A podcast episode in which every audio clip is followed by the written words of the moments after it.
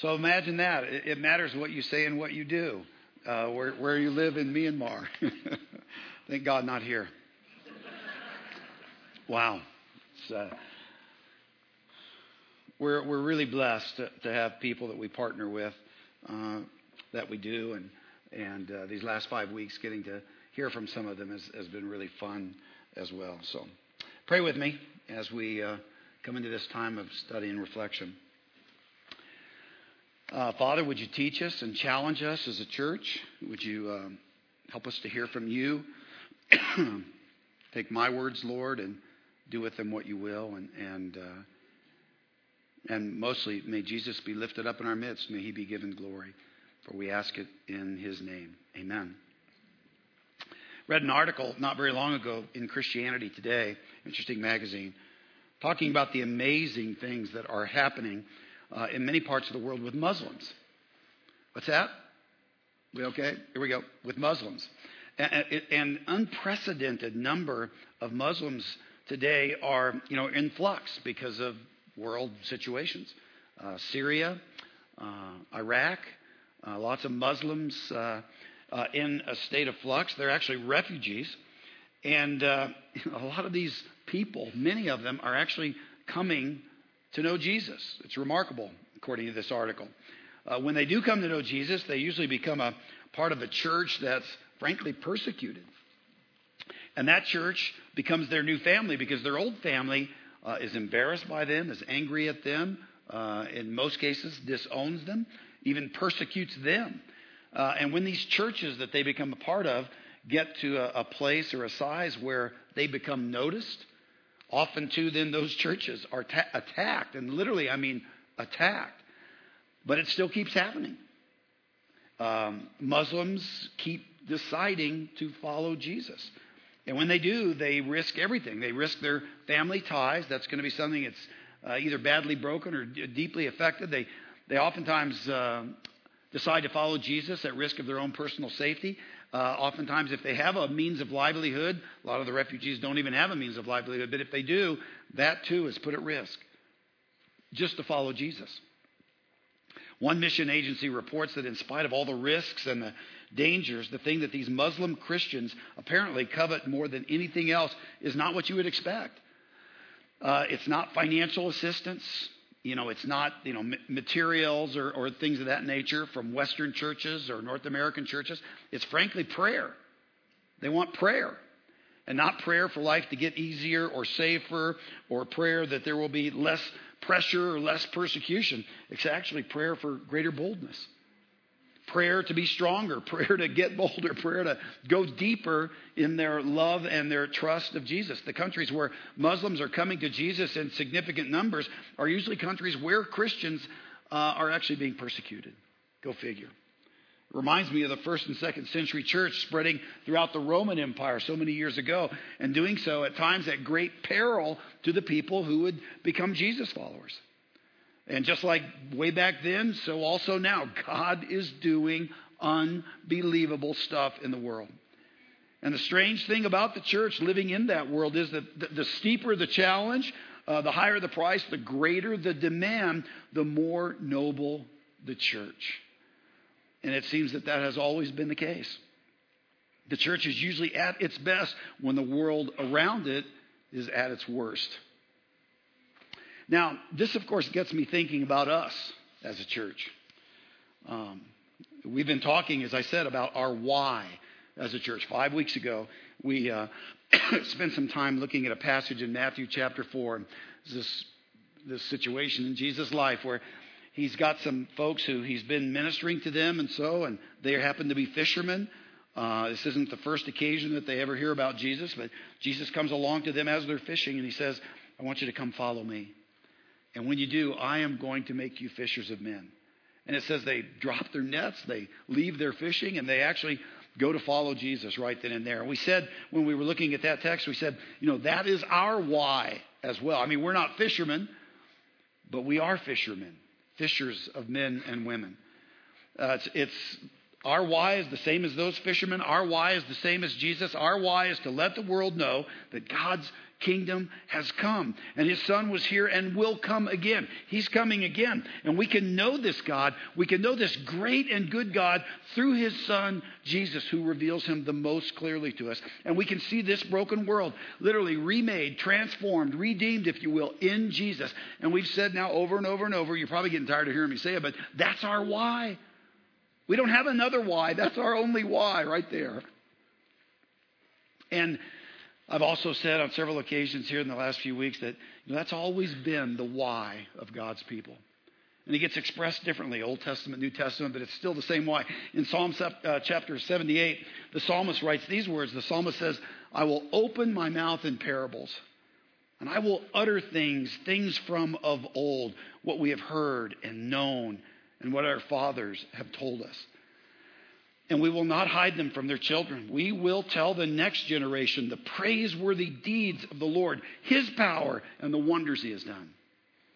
He decreed statutes for Jacob and established the law in Israel, which he commanded our forefathers to teach their children so the next generation would know them, even the children yet to be born. And they in turn would tell their children. You get the idea. Passing it on, passing it on, passing it on.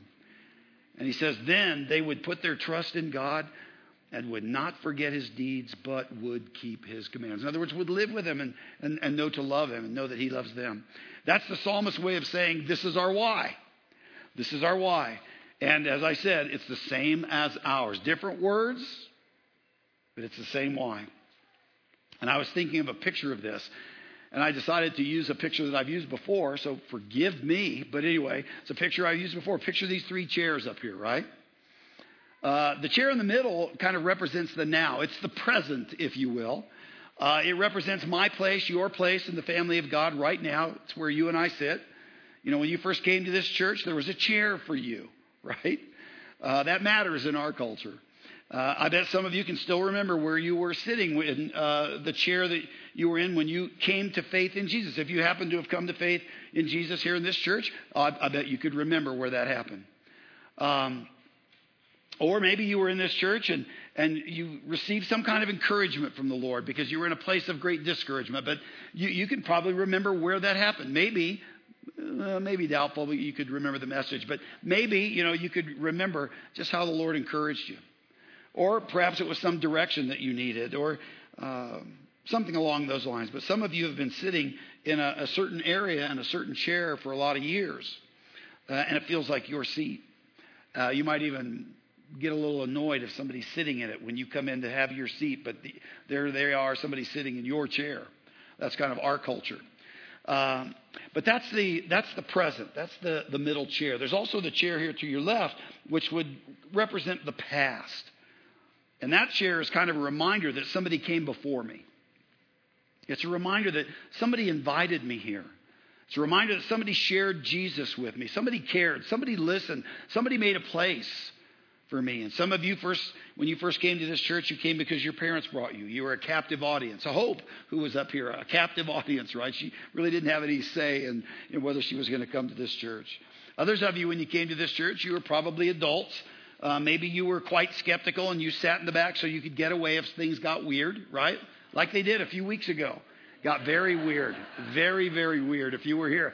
You know, we talked about the fact that nobody Absolutely nobody is perfect. We all uh, have stuff broken in us, very, very flawed. And what we tend to do is wear masks. That was what we were talking about. And, and you all look so scary, so frightening. It was so massively weird. I took a picture of you. And uh, some uh, of you have uh, you wanted that picture, and I sent it to you, and you've put it on the internet, and then nobody who ever sees that is going to come here. I mean, who is in their right mind want to come to a church where they're doing this? But um, you know, just the, the, the idea uh, that we're, we're all the same, we're all in this together, and we're all very broken, and we all need the same thing. We need Jesus. And, you know, as somebody sits here, uh, somewhere along the line, uh, we hear that message over and over, and we have had people put their faith in Jesus. And that's the why. Now, others of you, that's not your story at all. For you, by the time you came to this church or visited this church, you were already a lifer, right? Uh, you had been doing church since you were maybe a, a, little child, a little kid. I was talking to my granddaughter, and she's going to be making a public profession of faith in a few weeks at, at, this church. And she was telling me, Yeah, I don't have a testimony. I said, No, you've got a testimony. Do you remember a time when you didn't know Jesus? And she would say, No, I don't remember a time when I didn't know Jesus.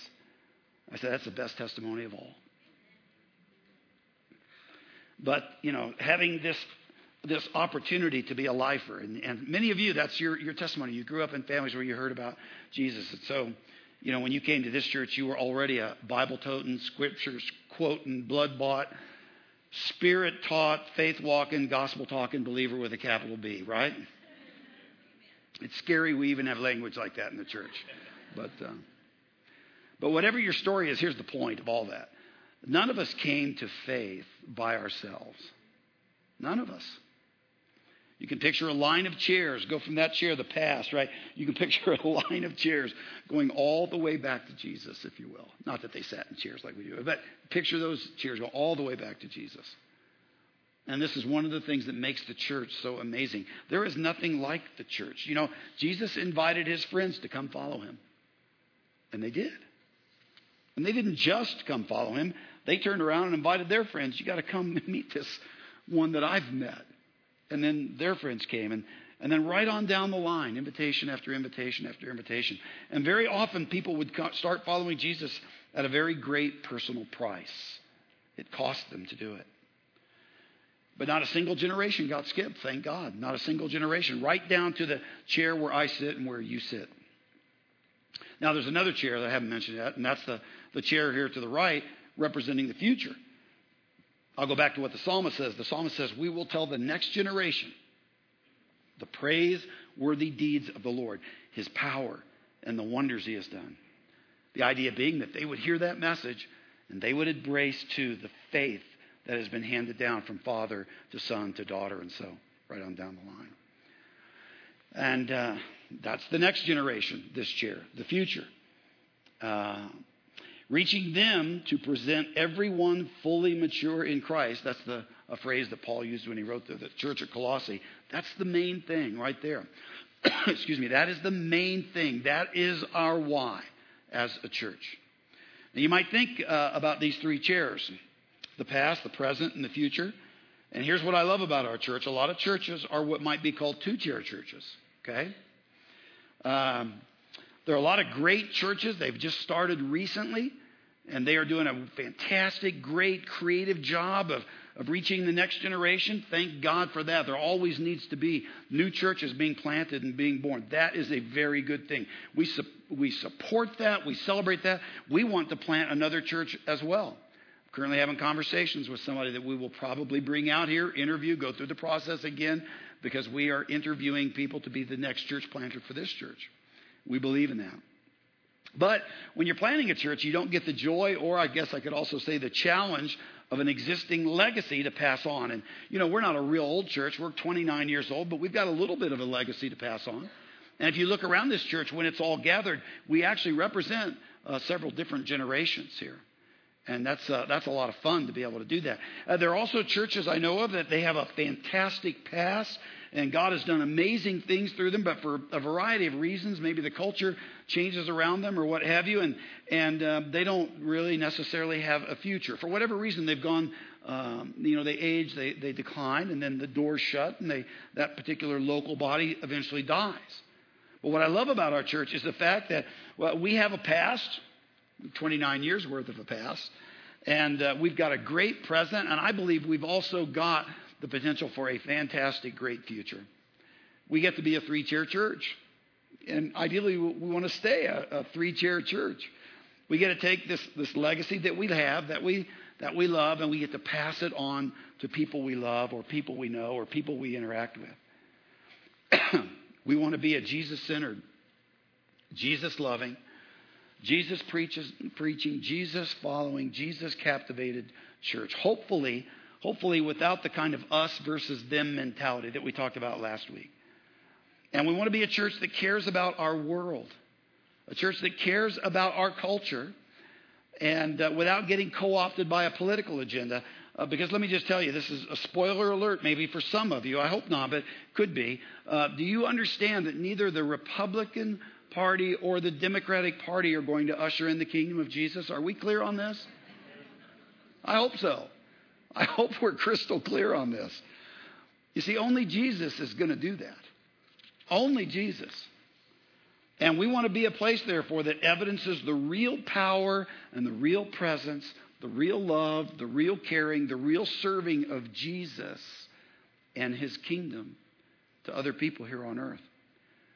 I mean, we want to care about justice. We want to care about compassion. We want to care about personal holiness. We want to care about joyful servanthood. We want to care about Jesus' fishing mission. And we want to be on that mission with him. We want to be shaped by the scriptures and we want to be inspired by God and led by the Holy Spirit. We want to be dependent on God and evidence that always through a spirit of prayer. This is a place where we can together and we can always do so much more together feed the hungry and help the homeless and love the lonely and heal the broken and spread the good news, the gospel about Jesus and his kingdom and his will being done here on earth as it is in heaven. And we want to do that here. Here in Littleton, here in Denver, here in this region, and we want to do that in other parts of the world as well. That is our why. That is God's mission for us. Are you getting tired of hearing me say this? Well, good, good, because I'm going to say it a couple more times. So this weekend, I want to ask something of you. You know, we come to the end of this. It's been five weeks that we've spent this year uh, talking about mission, uh, talking about this thing that has been handed to us, a torch, if you will. Uh, and it's been handed to us not by accident. It's what, it's what churches do. They hand it on to the, that next group of people. And it's been handed to us because you see, a group of people made a decision before us. A group of people made a, a decision before now that they would work and they would pray and they would serve and they would persevere and they would dream and they would give and they would sacrifice and that they would pay a high price of advancing the noble cause of the kingdom of Jesus. And I would submit to you, there is no more noble cause than that no greater kingdom to fight for, to die for, than the kingdom of Jesus. And people who follow Jesus are doing that all around the world. They're doing that in Myanmar. Uh, they're doing that in Lebanon. They're doing that in Guatemala. They're doing that in Ukraine. They're doing that on the campus of University of Denver, just like Hope. Yeah. These are our ministry partners, people that we feel led of God to join hands with. And I got to tell you, I think what makes a church great is when people care more about the chair that represents the future than they care about the church that represents the present. In other words, we know it's not just about us. And so here we are today. And uh, this is our day. It's the only day we got. None of us know if we're going to have tomorrow. But, you know, this is our day. And Jesus says to us, you know, come follow me. Come follow me. And I want to ask you for your help. I want to ask you if you will do for the next generation what the previous generation uh, did for you, because that's kind of what this is about. And I want to make this question as clear as I know how to make it for everybody who says, you know, this is my church. Deer Creek is my home. I love this church. I mean, if you're visiting this morning, I do have to kind of put a parenthesis in here. Uh, I guess you, you, are our guest, of course, and we invite you to listen. It's like you're listening into a family talk this morning, is what you're seeing. You can decide whether we're just too weird for you or not. But, you know, you're kind of get a little look, inside look at the, the heart of this church, I suppose. But for everybody who says, This is my place, I mean, I'm in, this is my family, I want to ask you to do three things. And they're the three things I've been asking you to do now for five weeks. I want to ask you to pray, and I want to ask you to give, and I want to ask you to live missionally. I want to kind of break these down a little bit. Um, so the first thing I want to talk about is prayer. I've been asking you now for some time to to uh, go out there in the lobby and pick up a, a prayer card for the, some of our excuse me, our ministry partners have.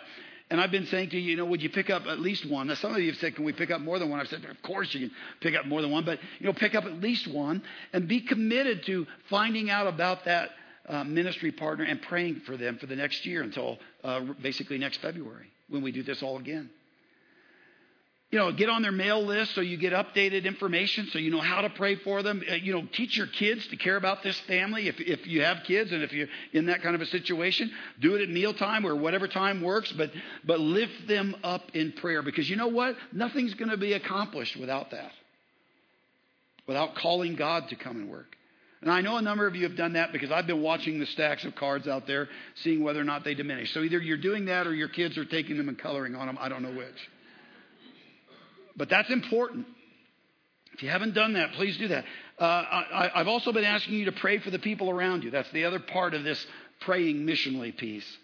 Praying for the people around you, the people you love, the people you know, the people you work with or you go to school with, or the people that you lead, the people that are around you who just they don't know Jesus yet for whatever reason. And I've asked you to be inviting them into relationship, into friendship, into your conversations, into your world, into your life, because you understand the gospel, knowing God, knowing Jesus, trusting God, trusting Jesus, doing life with God gets passed on one person at a time. There's no other way to do it. And it's been this way since Jesus. I mean, you're here because at some point somebody said, let's be friends. Somebody said, let, let, me tell you about my faith. Let me tell you about Jesus. Or, or maybe you ask them because you observed something in their life a loving attitude, a caring, serving heart, and you just said, why, why do you do this? I mean, I don't know what the dynamic was, but uh, somebody made a connection with you. Uh, maybe they even invited you and said, You ought to come visit my church. Here's an empty chair for you. I got a question for you. Uh, are, are there people in your life that God would like to see sitting in this empty chair? What we, what I've kind of identified as the future. People hearing about Him, people coming to know Him, coming to love Him, even deciding maybe to come to follow Him someday. I'm going to guess the answer for all of us is yes on that. there are people like that. There are family members like that. Excuse me.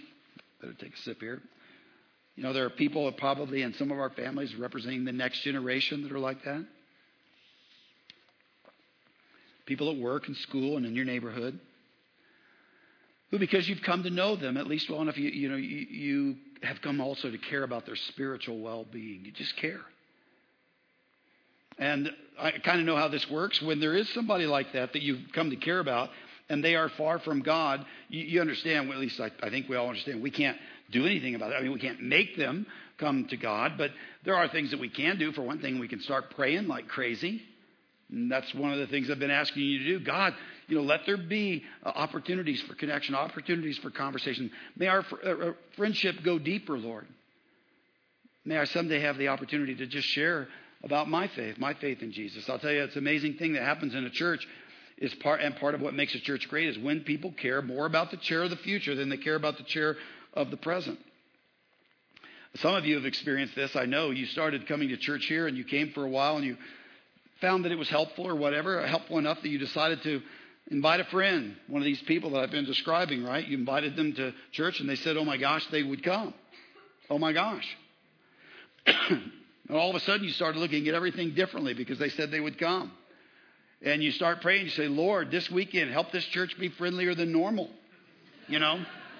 Uh, Lord, help the music be really even better than, than normal. Help the message not stink, Lord. You know, and, and you, you know, you kind of just hoping that because you're, you're imagining what they're going to see or what they're going to feel. And all of a sudden you're looking at stuff through their eyes because you care, because you love them, because you would love for them to come to know the Jesus that you know. I've had some of you come up to me and say, hey, in a couple of weeks, uh, I'm just wondering, are, will you be preaching? I'd say, yeah. And they would say, well, you know, I've got somebody coming uh, and they mean a lot to me. Uh, it's, a, it's, a, boss of mine. I've been sharing my faith with him for a long time, and I invited him to church. He said he would come. So, you know, if you're preaching, don't blow it. You know, greatly encouraging. But that is how we feel when there's we're somebody that we care about, and and we've taken that step, and we've invited them, invited them into our life or into our faith, and maybe in this case even into your church. That's not always the place to start, by the way, but it can be a, an invitation you extend. but understand, this is why we have ministry partners. In Lebanon, up in Baker neighborhood, third story, in Ukraine, in Guatemala, in Myanmar, wherever, because they invite people to know Jesus in other parts of the world where we would otherwise never be able to make those invitations, but they do. That's why we join hands with these ministry partners. And even right here at home, more and more people, of course, need to be invited into our life. Uh, the Pew Research Center released a study. It was actually summarized. This study was summarized in Business Insider, and this is what the summary says. It says Christians are leaving the faith in droves. This is in our culture. And the trend isn't slowing down. The biggest faith story in our day is that in the last seven years, the number of people in the United States who call themselves followers of Jesus has dropped by 10%. not only is the church not growing, but every year 1% of people who once said they follow Jesus are dropping out. In that same time frame, the number of people who identify as atheist or agnostic has doubled. I'm sure I don't need to say this, but that's not okay. Those numbers represent our families and our friends, our children and grandchildren, our neighbors, our coworkers, our fellow students. Now, I need to also say this. For 2,000 years, you know, the church, depending on where exactly we're talking about the church is, has ebbed and flowed. Sometimes it grows and sometimes it shrinks in, in certain areas and what have you. Uh, God is not nervous about this. God is in control of advancing his church in the various parts of the world. But I'm just saying, this is our part of the world, and I think we should care. That's what I'm saying. And if you're wondering, does God still draw people to himself in the Denver area? Well, the answer is heck yes, of course. He's doing it all the time. He does it through people like Hope or people like you. You see, everywhere that people are willing to invite others into their life, that's where God is doing it, right there. And all of this, of course, needs to be done prayerfully because, frankly, we don't manufacture it. In fact, we only mess it up if it's not bathed in prayer and led by God and empowered by God. God is the one who draws people, calls people to himself, works in the hearts of people, and that's why we need to be prayerful people. Are you with me so far? Okay, we got a long, long, long way to go. Okay, here we go. No, I'm kidding. We don't really. Uh, but that's why I'm asking you to pray. Pray for a ministry partner. Get a card. Get in. Uh, get informed. Pray for people around you. The second thing of this whole uh, piece is I'm asking you to give. I'm asking you to be generous as it relates to our ministry partners. You know, if this, if this is your church and you know Jesus and you want to be a part of what God is doing here, I would ask you to have a plan to financially support the work of this church. You know, I, I had a staff share with me recently that uh, somebody asked them why the staff doesn't give at Deer Creek Church. And what they were doing is they're just observing that we have these buckets and, uh, and by the way, the feedback that we've gotten from so many of you about the buckets is so positive. Thank you very much. Um, uh, but anyhow, the, uh, they, they were observing that as the bucket goes by, they've seen, I don't know, me, maybe other staff, you know, passing, passing the bucket by, and never putting anything in it and what have you. Well, let me just say something. A number of us, you know, give online. Uh, and, uh, and more importantly, I can promise you this the staff and the leadership of this church would never ask you to do something that we don't fully participate in ourselves. The day we start doing that, you know, we become, I don't know, hypocrites. And so, staff, myself, all of us included, are full in on this, um, or we wouldn't be asking you to consider it. That, that's just where we stand. And, and many of us on staff give uh, give online. So, you know, if you were wondering, that's just hopefully clears that up. Because here's the deal our giving, our is the key word here. Our giving is what drives this ministry uh, financially and, and makes it possible financially. Now, more specifically, I would ask you to consider, along with us, making a gift to help support our partners in ministry. Uh, as you know, we need to raise $107,000. You know that because if you've been here the last five weeks, I've mentioned that several times. and this 107,000 is over and above our regular giving. So when staff or leaders here give to this, they give even sacrificially. They're giving over and above their regular giving. And these monies are used to support ministry partners. They're used to help short-term mission trips where necessary. They're used to help fund various things that just advance the gospel in the kingdom of Jesus. And I appreciate those of you who have already done that. In fact, I had somebody after the first service come up and say, you know, we give, we give monthly, every month to missions They've never filled out a pledge card. One of these little, here it is, one of these little guys. He said, I just, we, we do it online. And he said, so I don't need to fill one of these out, do you? And I, uh, do I? And I, I said, no, no, no. Here's the deal. We, first of all, we appreciate the way you give and what you're doing and how you do it online. Um, but the reason we need everybody who wants to participate to fill one of these out is because this is kind of what we budget off of. You'll notice if you look at this, you have it in your bulletin, there's no place for your name on here.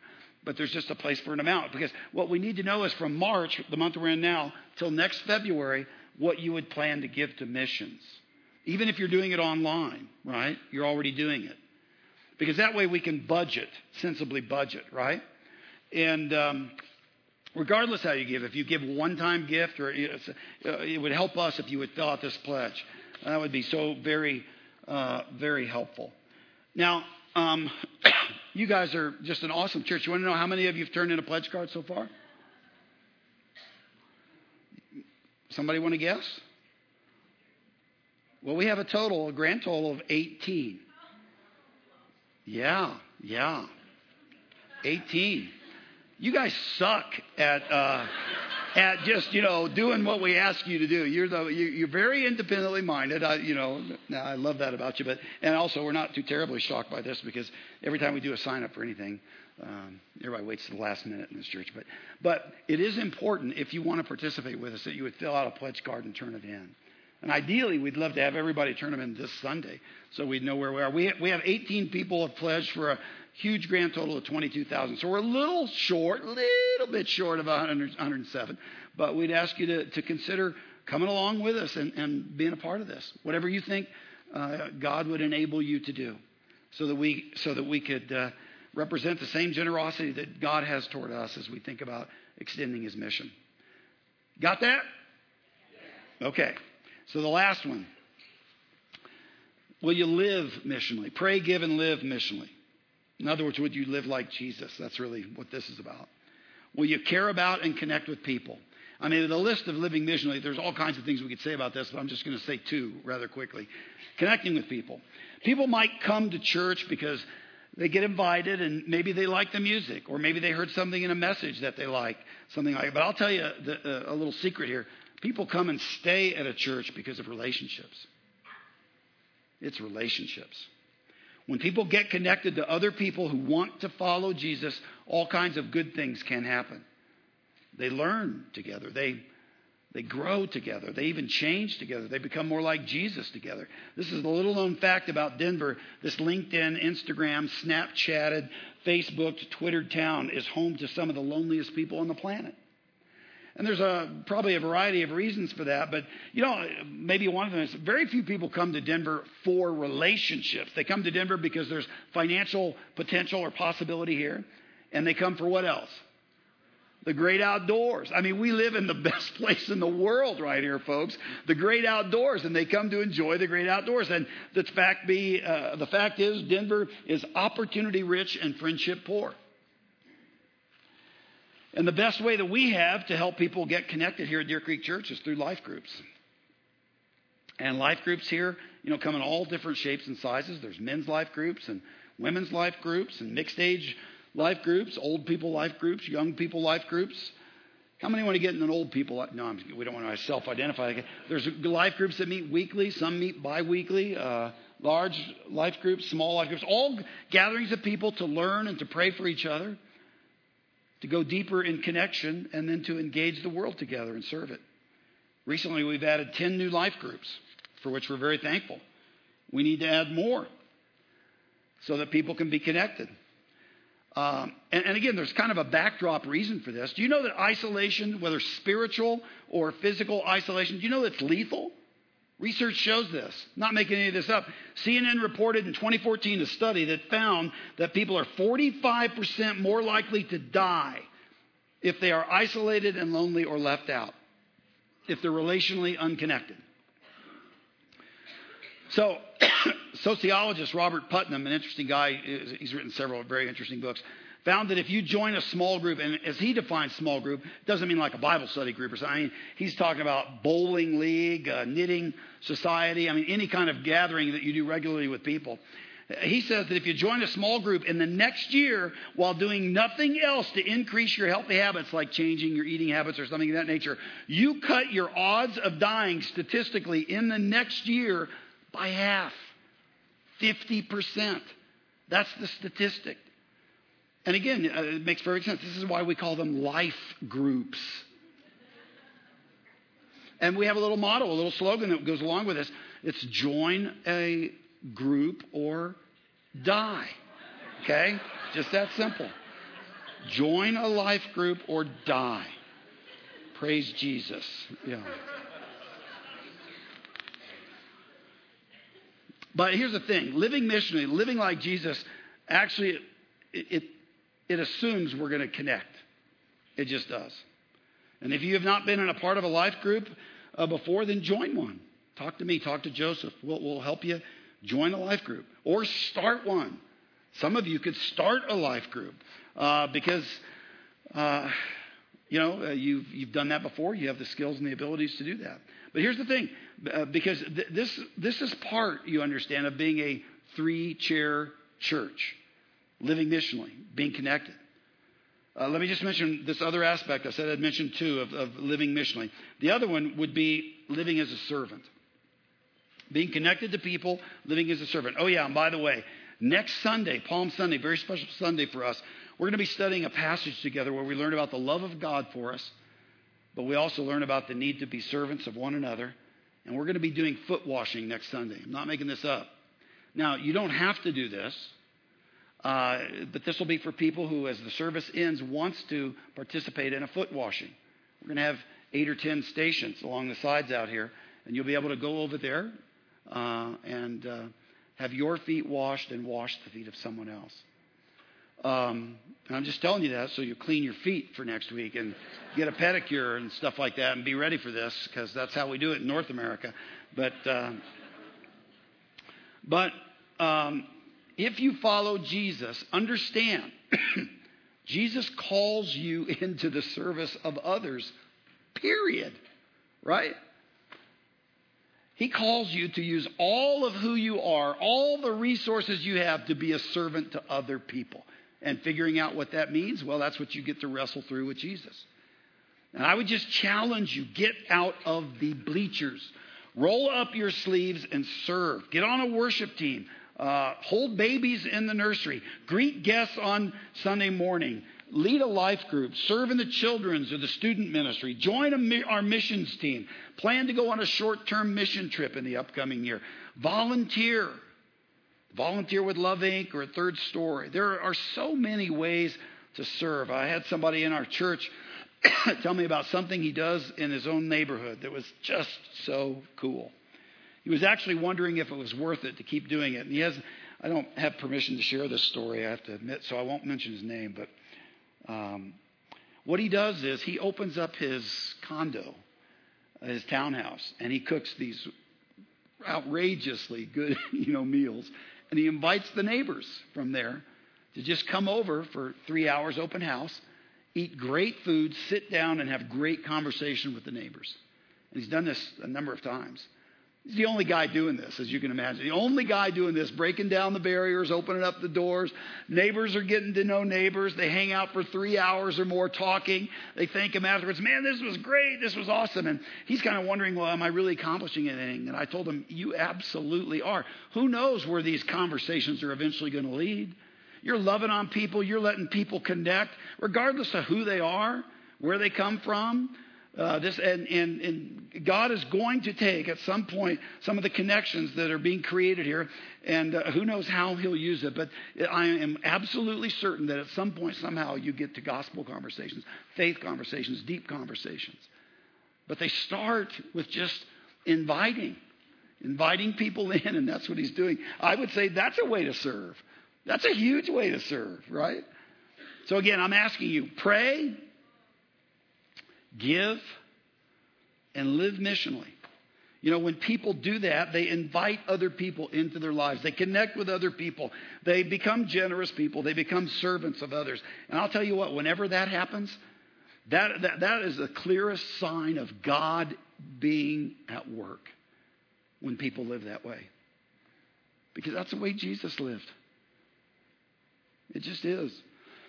it's a strange thing. You experience God at work when you pray and give and live missionally in a way that you never, ever, ever, ever will if you just watch. Period. So, my challenge is join us. Join us. We all need to grow in this. And uh, join us in our in our mission. Amen. Let me pray.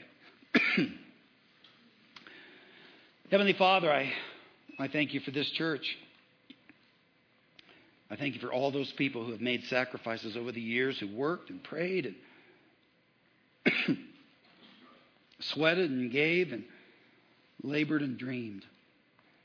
And I thank you for generation, Lord, upon generation, going all the way back to Jesus, who faced trouble and persecution, prison, suffering, and danger, but they, they never lost sight of the mission. And I thank you for people who are fishing for men and for women today in Myanmar and Ukraine and Guatemala and Lebanon and even right here in Denver. I thank you for the gospel, for Jesus and his kingdom. and I pray for this church that you will pour out a spirit of devotion to Jesus, of unforced, joyful, wholehearted commitment to Jesus and his mission. And I pray, God, that you would unleash a movement of your spirit in us and around Denver like we have never seen before. And I pray this for the sake of and in the name of Jesus our King. Amen.